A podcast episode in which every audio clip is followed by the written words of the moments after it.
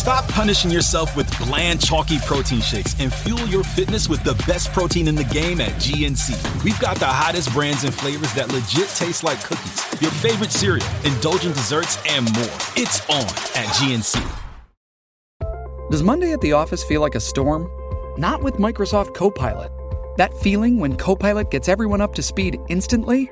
It's sunny again.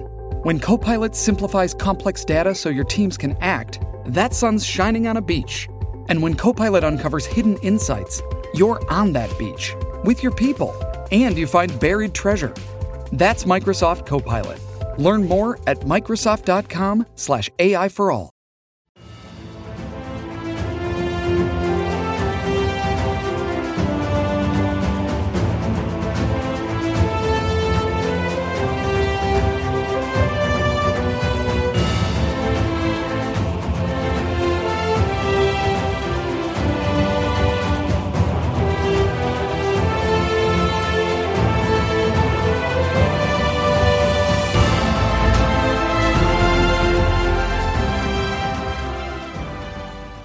Welcome back, everyone, to 1001 Heroes, Legends, Histories, and Mysteries podcast.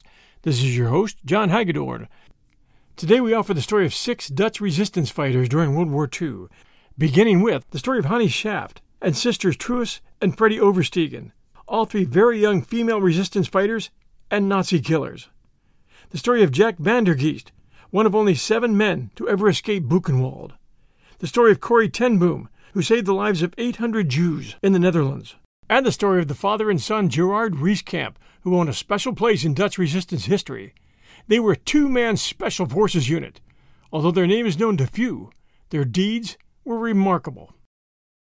We're headed for the Netherlands today to honor some true heroes, beginning with the stories of three young women who became members of the Dutch resistance, risking their lives, and in some cases, giving their lives by standing up to one of the most brutal regimes on the face of the planet, the German Nazis who overran Europe beginning with Poland in 1939.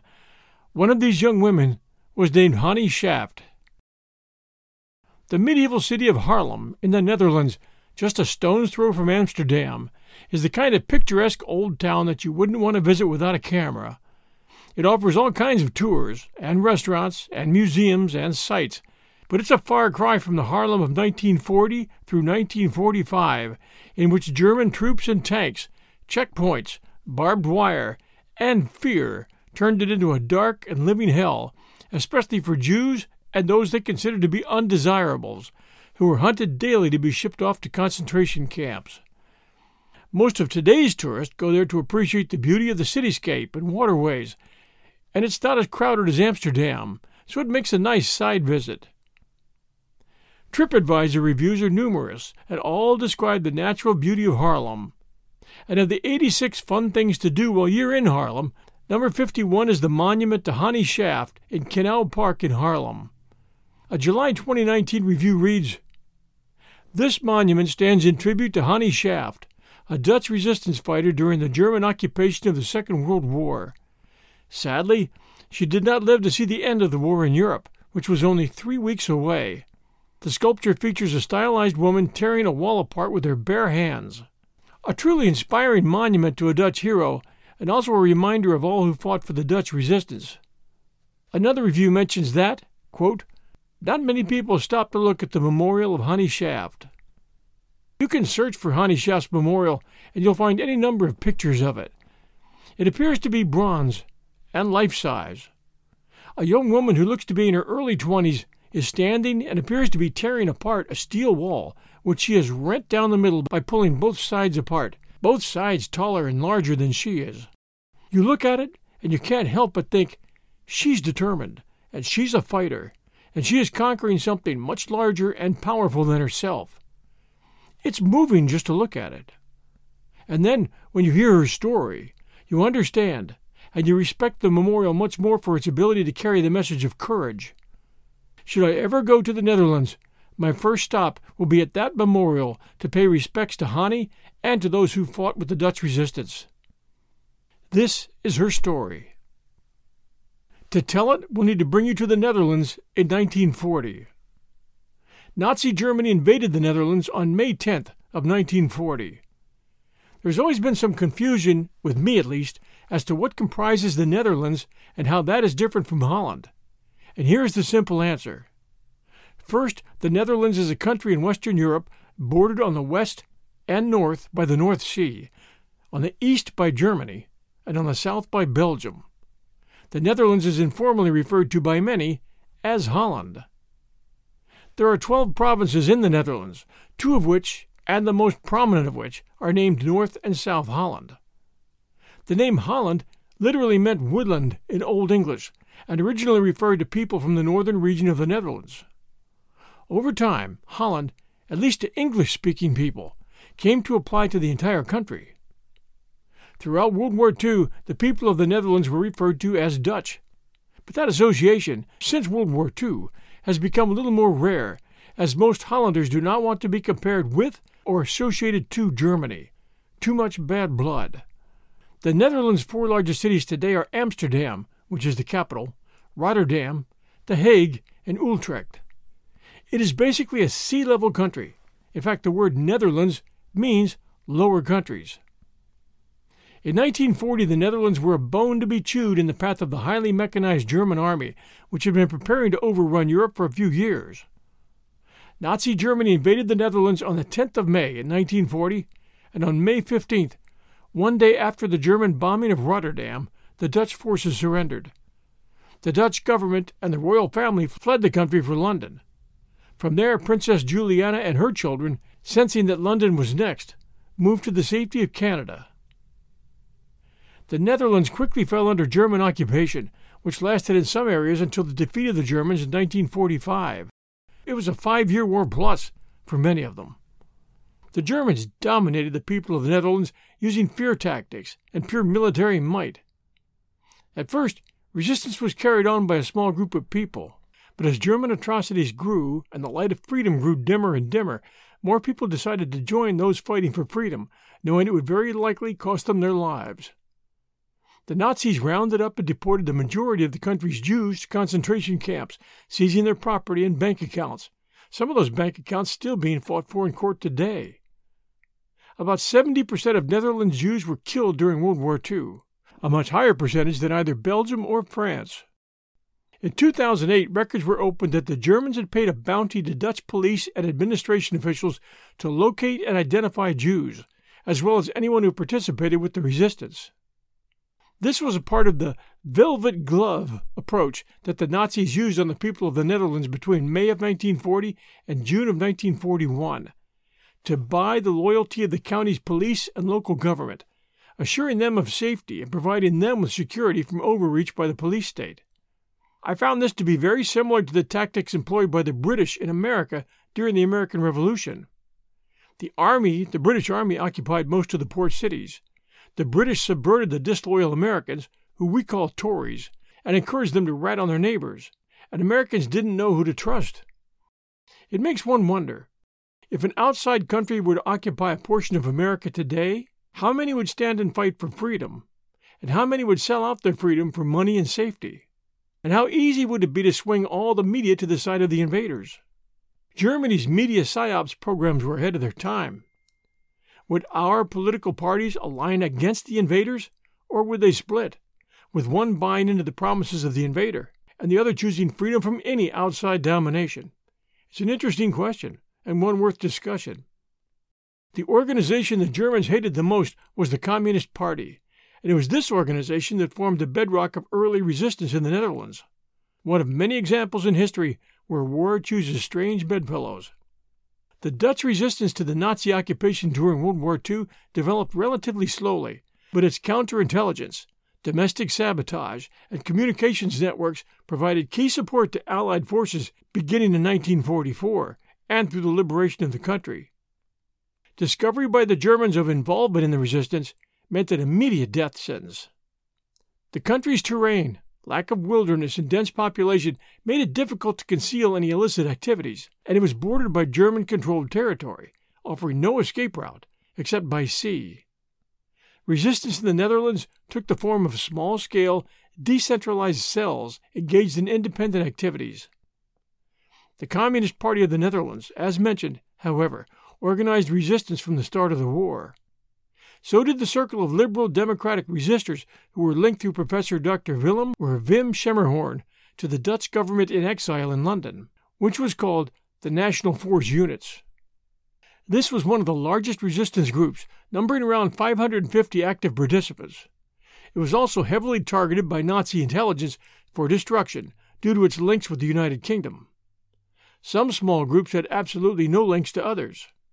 These groups produced forged ration cards and counterfeit money, collected intelligence, published underground newspapers, sabotaged phone lines and railways, prepared maps, and distributed food, goods, and sometimes weapons. After D Day, the existing national organizations, the LKP, the OD, and the Council of Resistance, merged into the internal forces under the command of Prince Bernhard. One of the riskiest activities was hiding and sheltering refugees and enemies of the Nazi regime. Jewish families, underground operatives, draft age Dutch, and others. Collectively, these people were known as underduikers, or underdivers. Later in the war, this system of people hiding was also used to protect downed Allied airmen.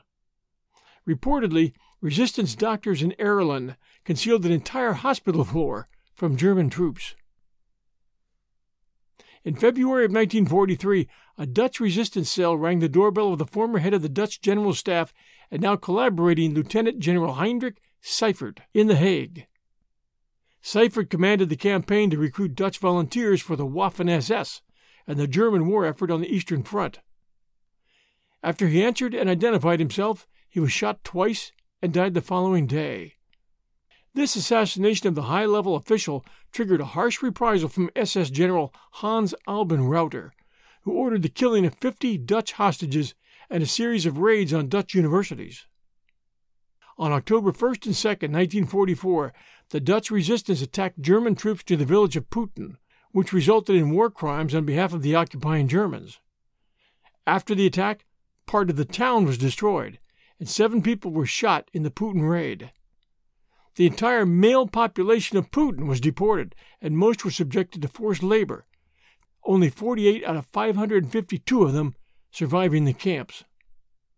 The Dutch resistance attacked Rauter's car on March 6, 1945, unaware of the identity of its occupant, which in turn led to the killings at Woeste where 116 men were rounded up and executed at the site of the ambush, and another 147 Gestapo prisoners executed elsewhere.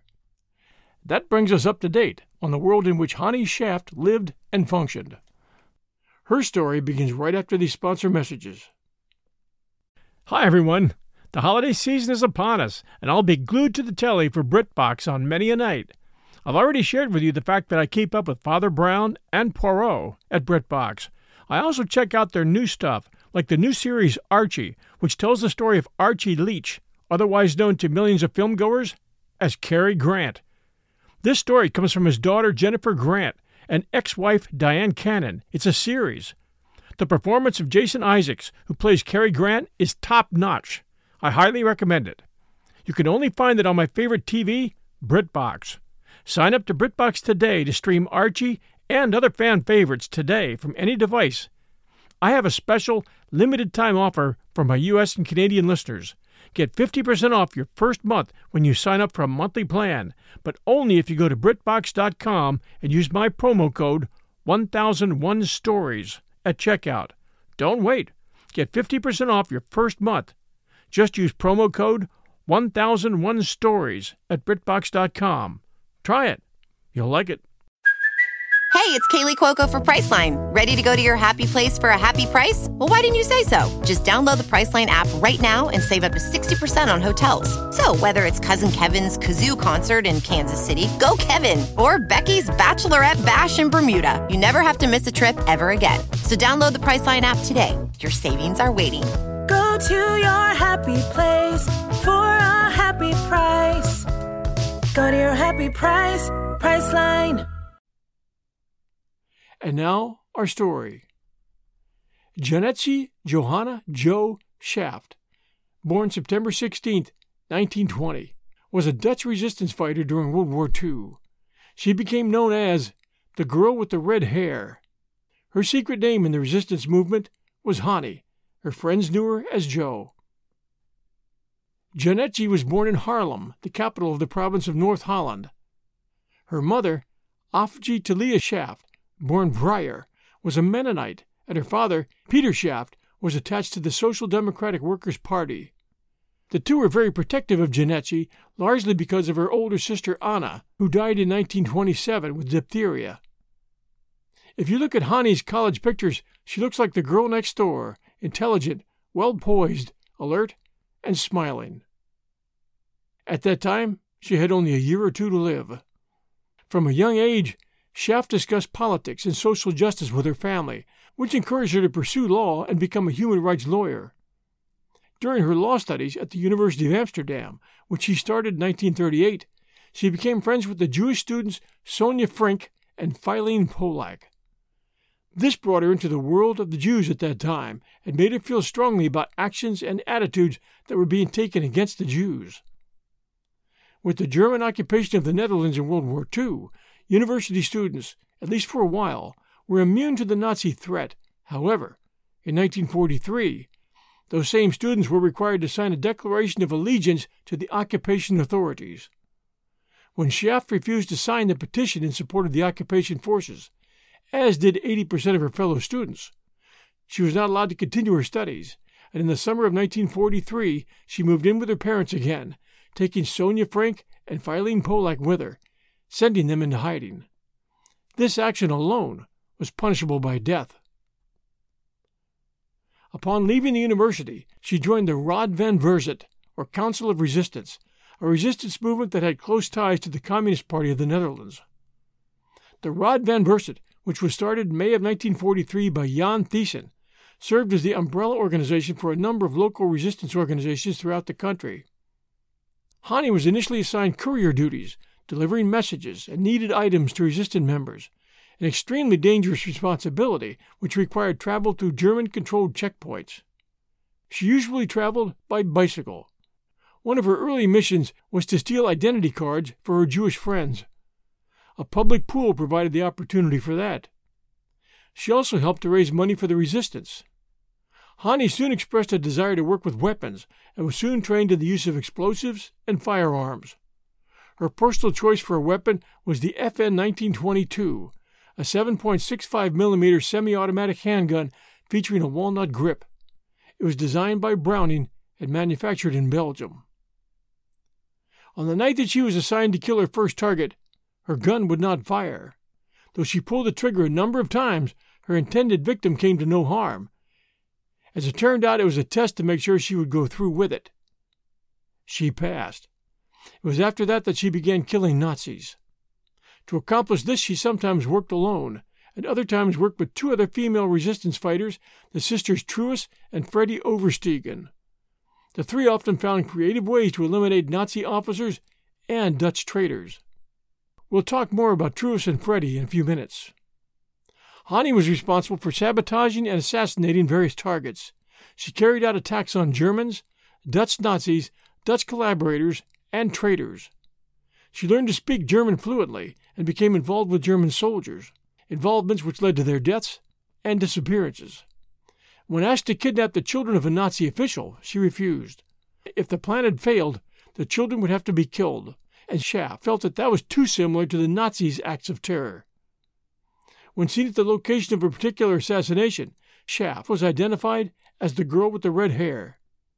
Her involvement led the girl with the red hair to be placed on the Nazis' most wanted list at the order of Hitler himself. On June 21, 1944, Schaft and Jan Bonekamp, a friend in the resistance, carried out an assassination in Zaandam on Dutch police officer and collaborator Willem Ragut.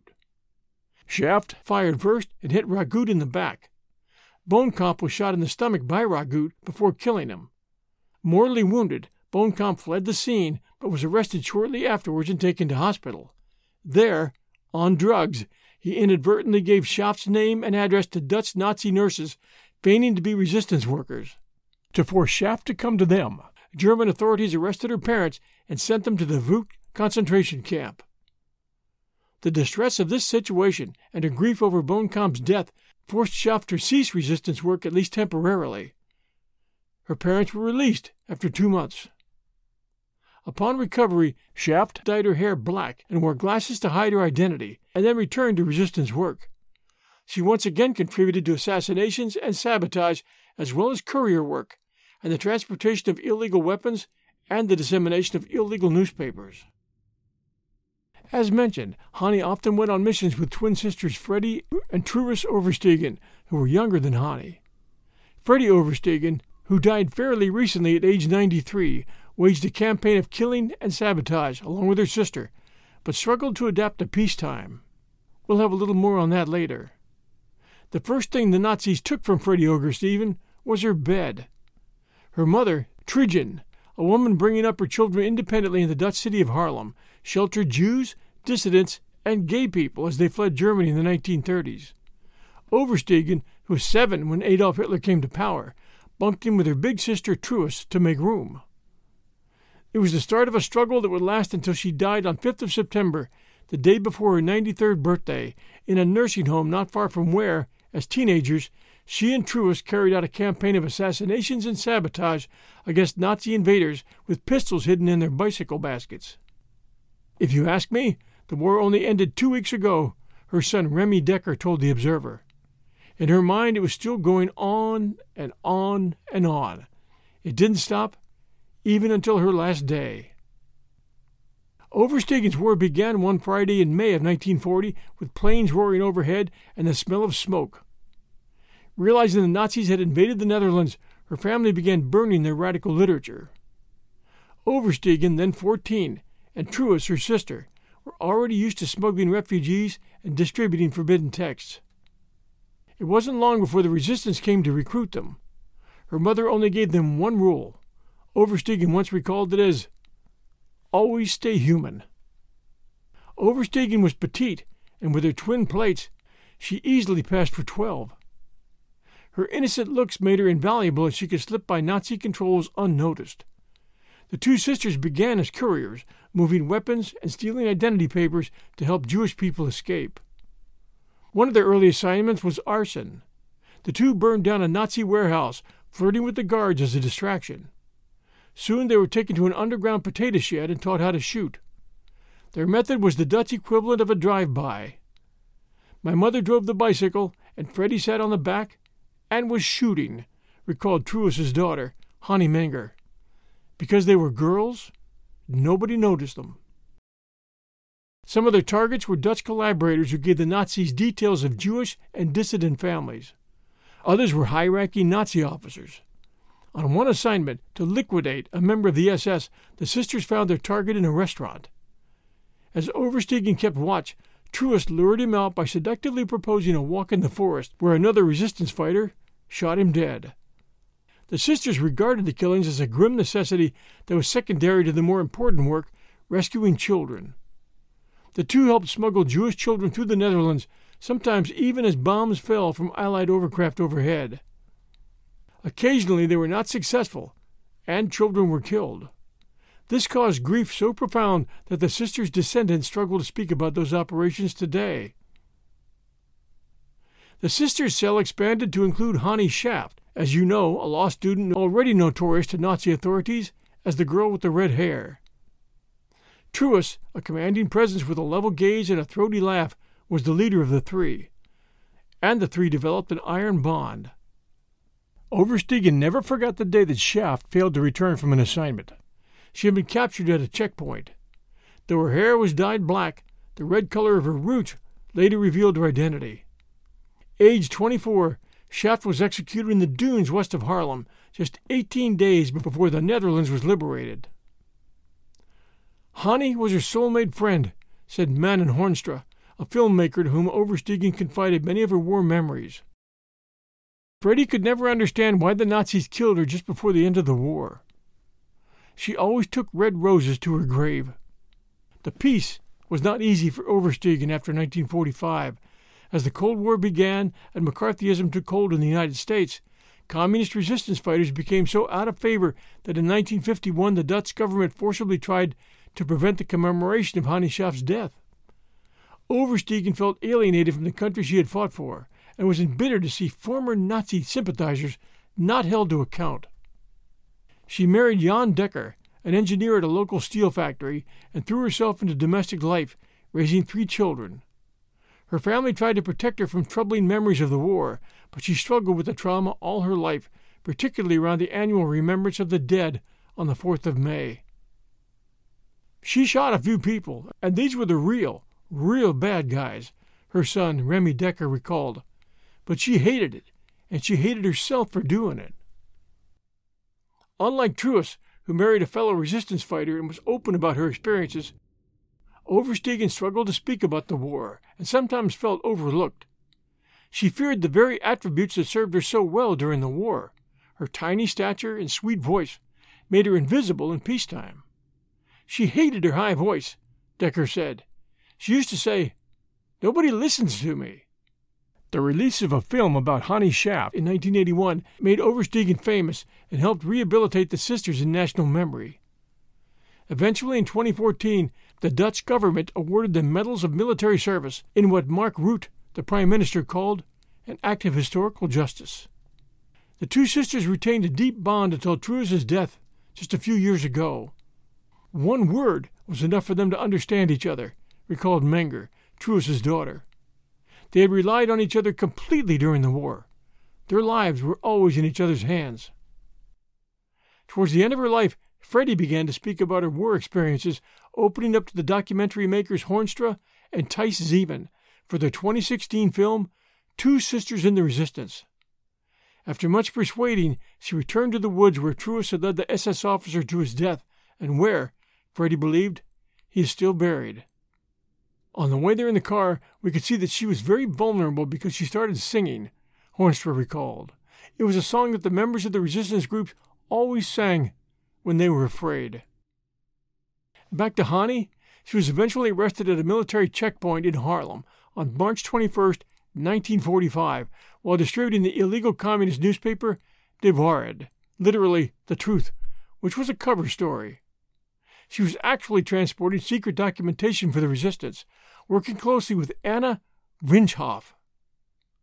Hannie was brought to a prison in Amsterdam.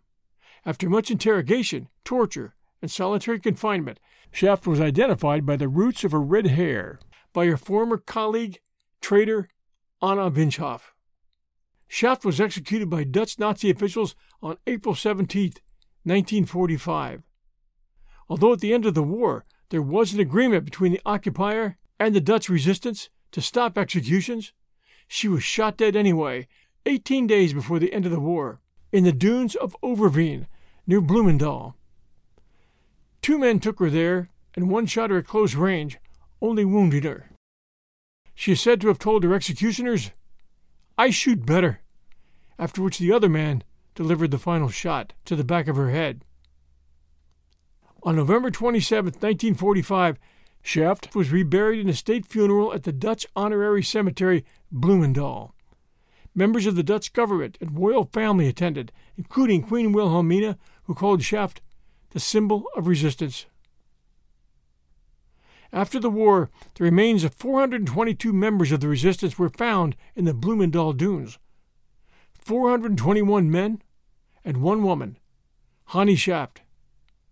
She was reburied at the honorary cemetery Erebegraafplaats Bloemendaal in the dunes in Overveen in the presence of Princess Juliana and her husband Prince Bernhard.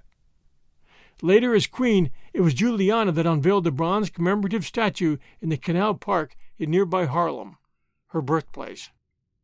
Schaft was one of 95 people to receive the Dutch Cross of Resistance, and General Eisenhower awarded her a decoration, possibly the Medal of Freedom.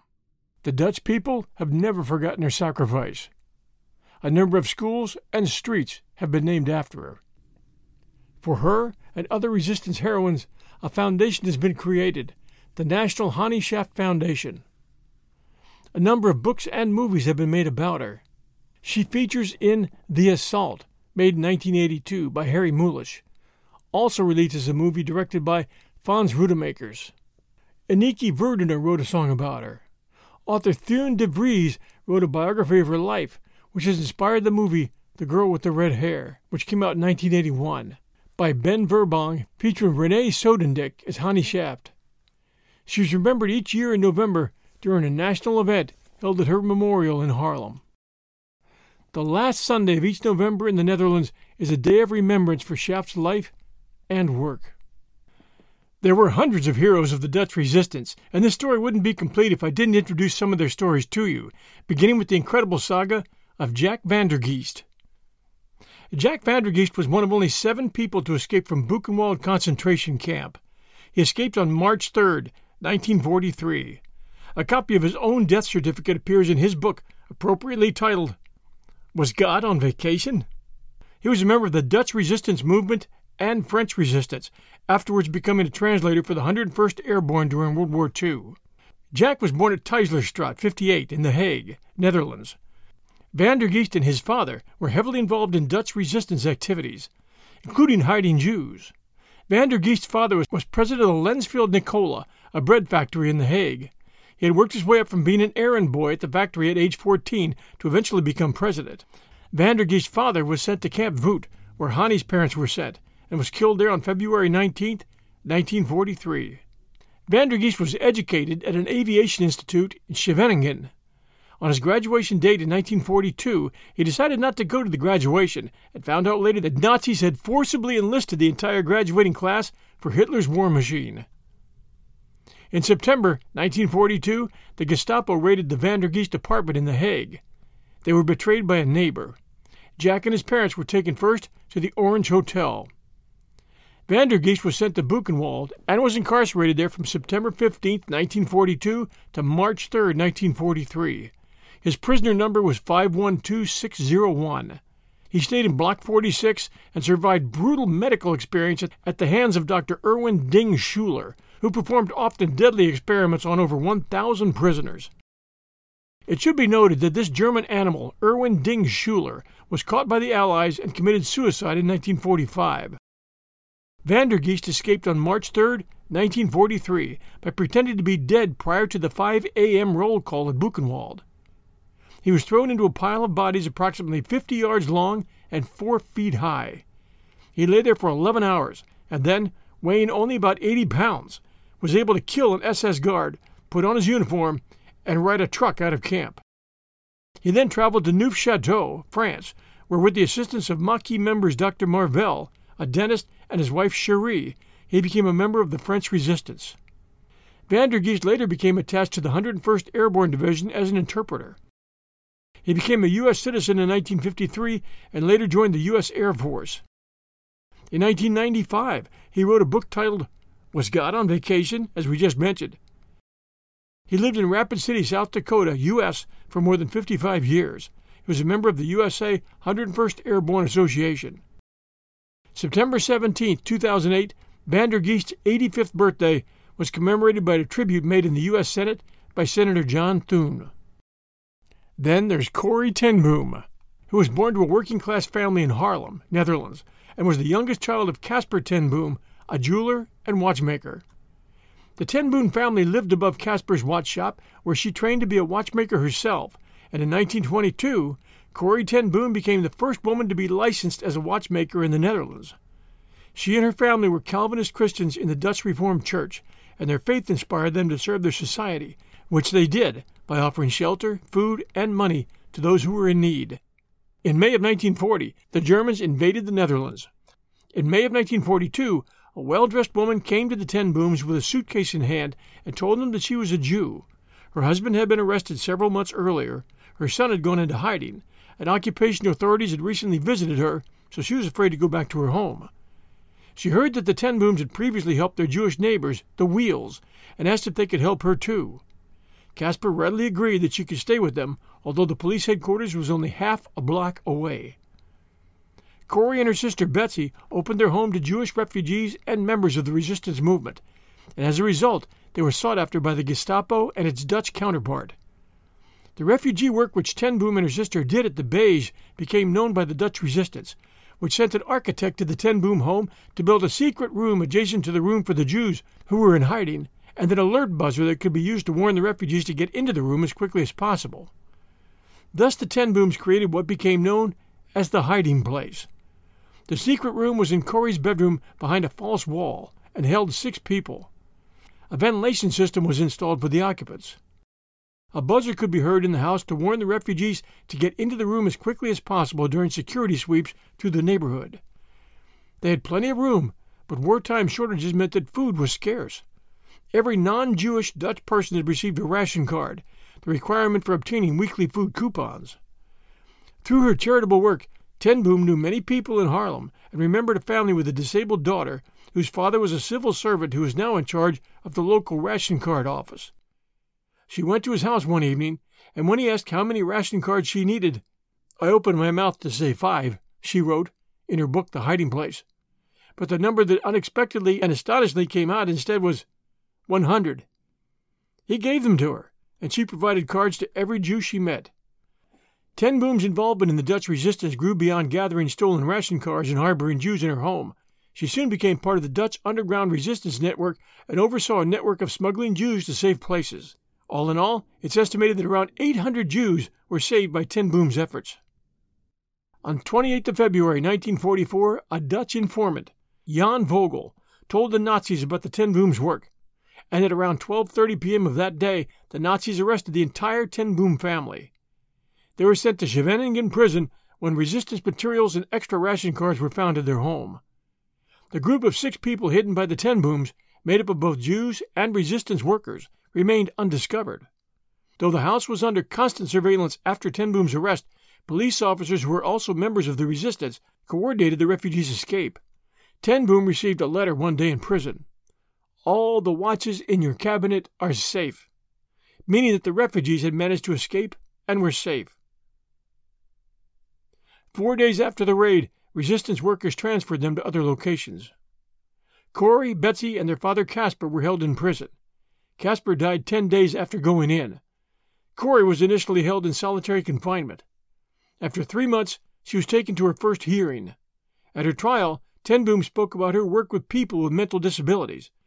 The Nazi lieutenant scoffed because the Nazis had been killing individuals with mental disabilities for years in accordance with their eugenics policies. Ten Boom defended her work by saying that in the eyes of God, a mentally disabled person might be more valuable than a watchmaker or a German lieutenant. Corrie and Betsy were sent from Scheveningen to Herzogenbusch, a political concentration camp, also known as Camp Vught, which has come up twice already in this story, and finally to the Ravensbrück concentration camp, a women's labor camp in Germany. There they held worship services after the hard days of work by using a Bible that they had managed to smuggle in. Through the two sisters' teachings and examples of unfailing charity, many of the prisoners there converted to Christianity. While they were in prison at Ravensbrück, Betsy and her sister began to discuss plans for founding a place of healing after the war. Betsy's health, though, continued to deteriorate, and she died on 16th of December 1944 in camp at the age of 59. Before she died, she told Corrie, There is no pit so deep that he, God, is not deeper still. Twelve days later, Corrie was released. Afterwards, she was told that her release was because of a clerical error and that a week later, all the women in her age group were sent to the gas chambers. Ten Boom returned home in the midst of the hunger winter, which was the Nazis' punishment for Operation Market Garden. They tried to starve everyone in the Netherlands. She still opened her ears to the mentally disabled who were hiding for fear of execution. After the war, Ten Boom returned to the Netherlands to set up a rehabilitation center in Bloemendaal. The refuge housed concentration camp survivors and until 1950 exclusively sheltered jobless Dutch who had collaborated with the Germans during the occupation, after which it accepted anyone in need of care. She returned to Germany in 1946 and met with and forgave two Germans who had been employed at Ravensbrück, one of whom had been particularly cruel to Betsy. Ten Boom went on to travel the world as a public speaker, appearing in more than 60 countries. She wrote many books during this period. One of these books was titled Tramp for the Lord and was written in the late 60s and early 70s.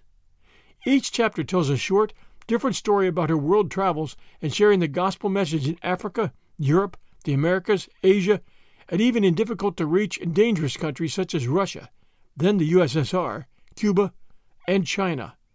It features photographs of Ten Boom and her important messages of forgiveness, hope, love, and salvation through the saving grace of Jesus Christ.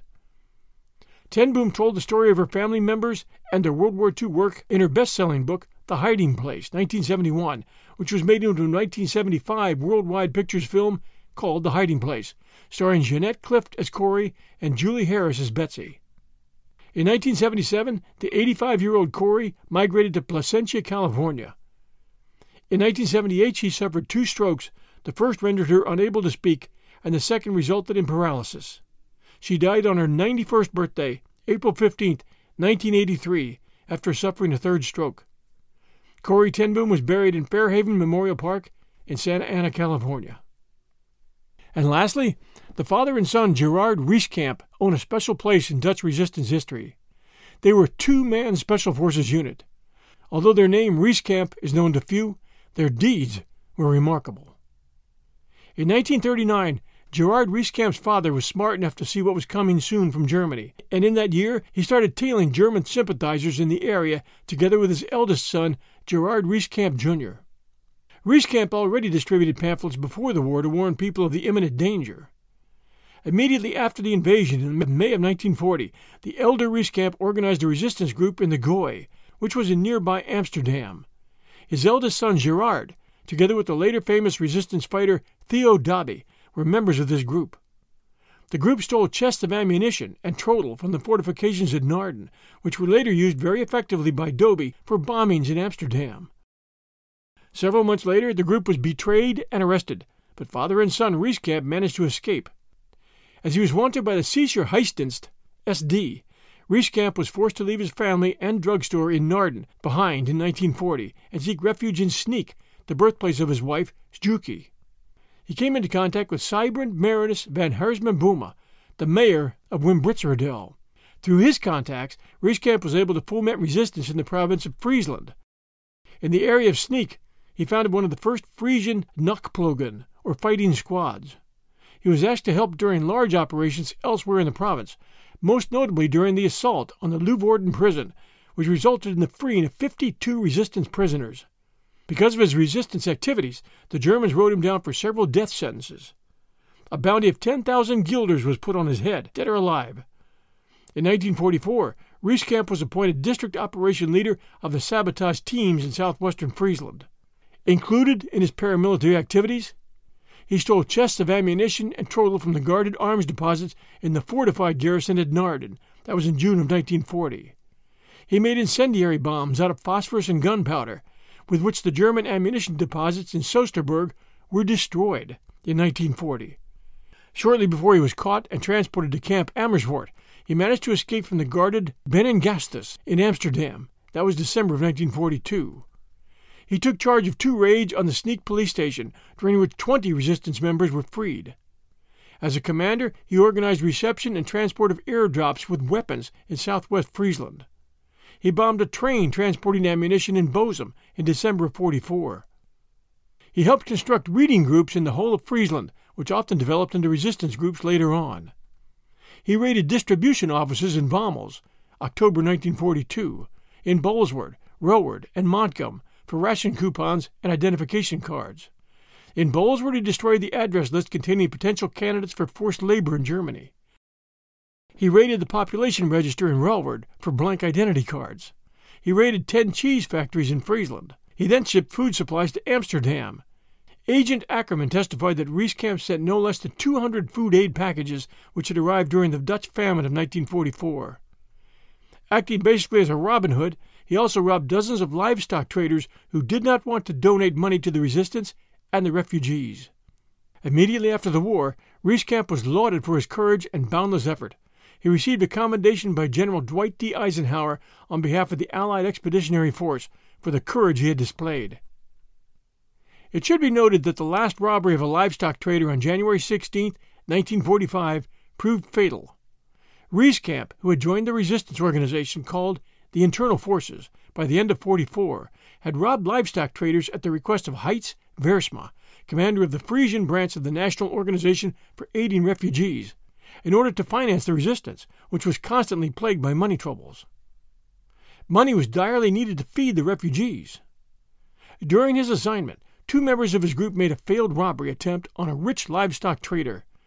When the trader resisted, one of the group members panicked and shot the trader in the head with the pistol he had borrowed from Reeskamp. The livestock trader was left behind in the snow and died of pneumonia a few weeks later. Detective Okima, a German collaborator, found one of the bullets and held on to it for one and a half years. Okima's father was one of the most notorious Jew hunters in Amsterdam. For one and a half years after the war, Okima Jr. was suspended, awaiting his reprimand. After his suspension was over in 1947, he fanatically committed himself to prosecuting his old wartime enemy, you guessed it, Gerard Reeskamp. The bullet he had kept for so long turned out to be crucial for his purposes in trial. After the war, Reeskamp was tried as a soldier for his part in the death of the rich livestock trader. That would cost him dearly. The passionate hearing officer C. H. Beekes, active during the war as a lawyer in Leeuwarden, after an initial sentence of two years' imprisonment, appealed and demanded six years' imprisonment. De states that according to Beekes, who was completely unaware of any resistance work, the resistance was to have an unblemished record in history. The Supreme Military Court sentenced Reeskamp to four years in prison. It was not taken into account that the purpose of that fatal robbery in the war was aiding the refugees. It was not the only remarkable legal aspect of that case. Only after seven months of imprisonment, a lawyer was assigned to Reeskamp. During the trials, his lawyer made little effort in his defense. Witnesses for his defense were not summoned. Reeskamp is the only resistance fighter who was sentenced and imprisoned after the war for an act of resistance other than assassination. The many hundreds of assassinations carried out by the resistance, even those committed after the war was over, have never led to prosecution. Reeskamp died March 26, 1970, but not before he was honored by Eisenhower for his bravery and contribution to the war effort. The incredible courage of the men and women we have discussed in this story should serve as a beacon to us all that no matter how impossible the odds seem, there are always those who are willing to put it on the line for freedom. And today, we honor them all. Thanks for joining us at 1001 Heroes, Legends, Histories, and Mysteries podcast. We appreciate reviews very much. They help us in a lot of ways, telling us where you're from and the reasons you like our shows. We thank all of you who provide us with reviews and we thank our Patreon supporters who provide us every month with donations. They go to patreon.com forward slash 1001 Stories Network, and we appreciate them all. Thanks for joining us. We'll return next week, Sunday night, with a brand new episode. Until then, everyone, stay safe, and we'll be back soon.